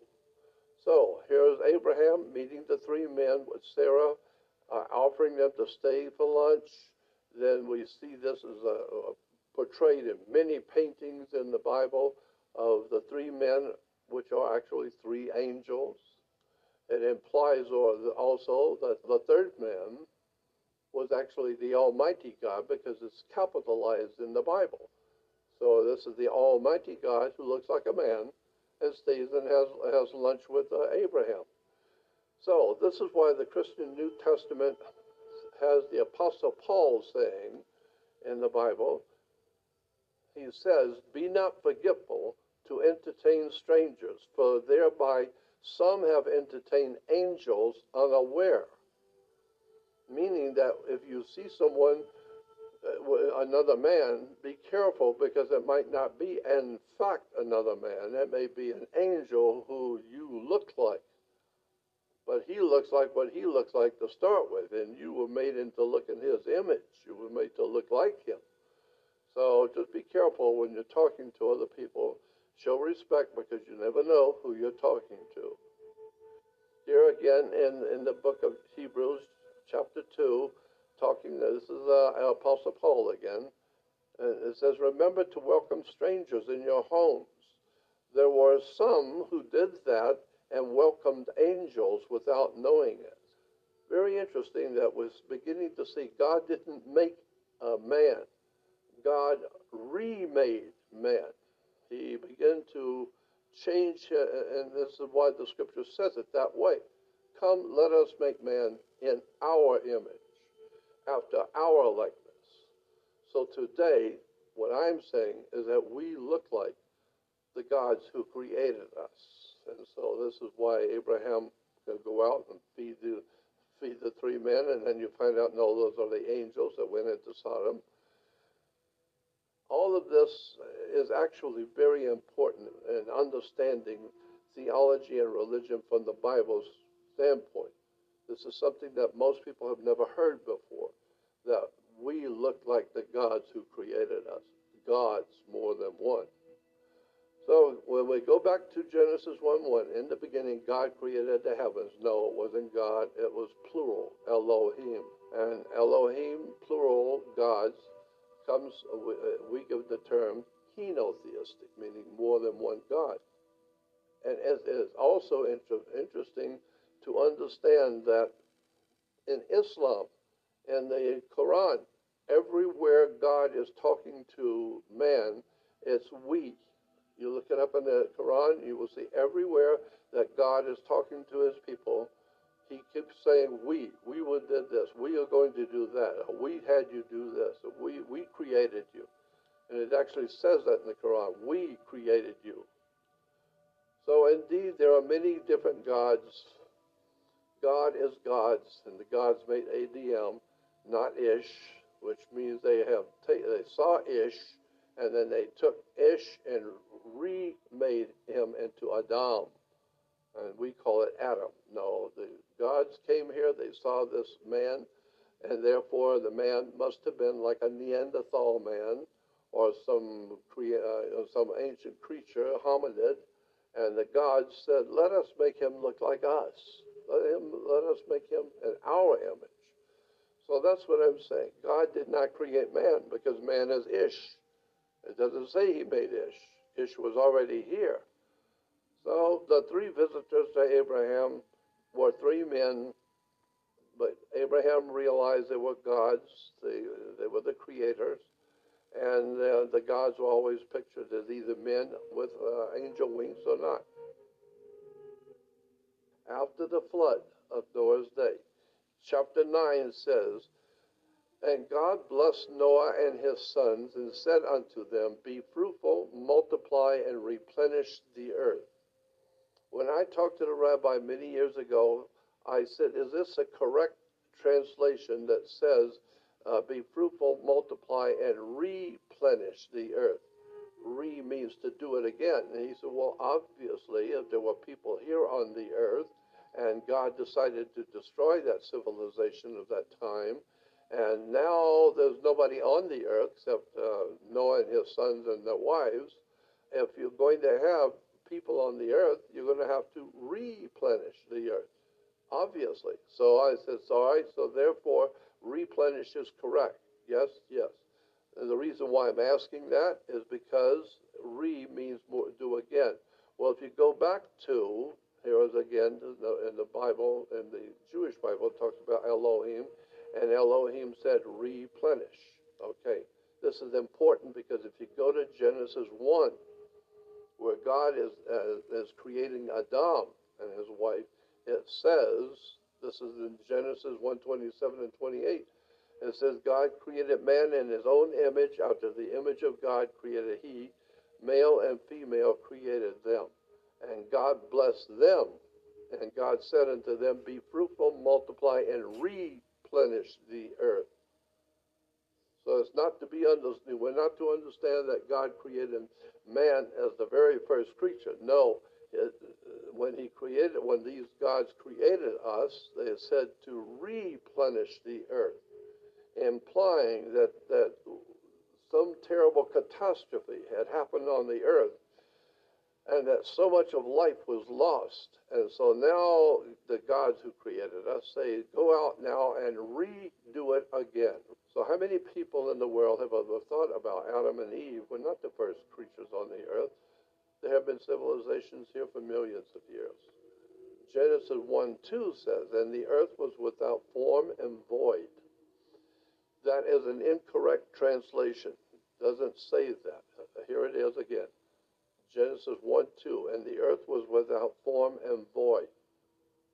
The English words in Genesis 1 2, without form and void, is mistranslation of the original Hebrew words tohu vavohu. The word tohu vavohu means not without form and void. If you go back to the uh, original Hebrew, in the beginning, God created the heavens and the earth, and then in Genesis 1 2 says, and the earth became a waste and a desolation. The earth became a waste and a desolation. It wasn't created without form and void. Obviously, if God's going to create something, it's got to have a form, and it's not going to be void, whatever that's supposed to mean.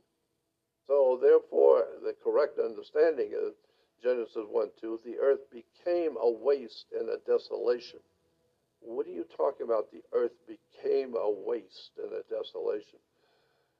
We find that in, in the Bible, uh, again, it keeps telling us, all of these translations keep telling us that it actually became. It wasn't a form without, without form and void. It was formed the way God formed it, but it became a waste and a desolation. And here's another uh, translation of the scripture where it actually says the earth became a waste. Now, when you understand that the earth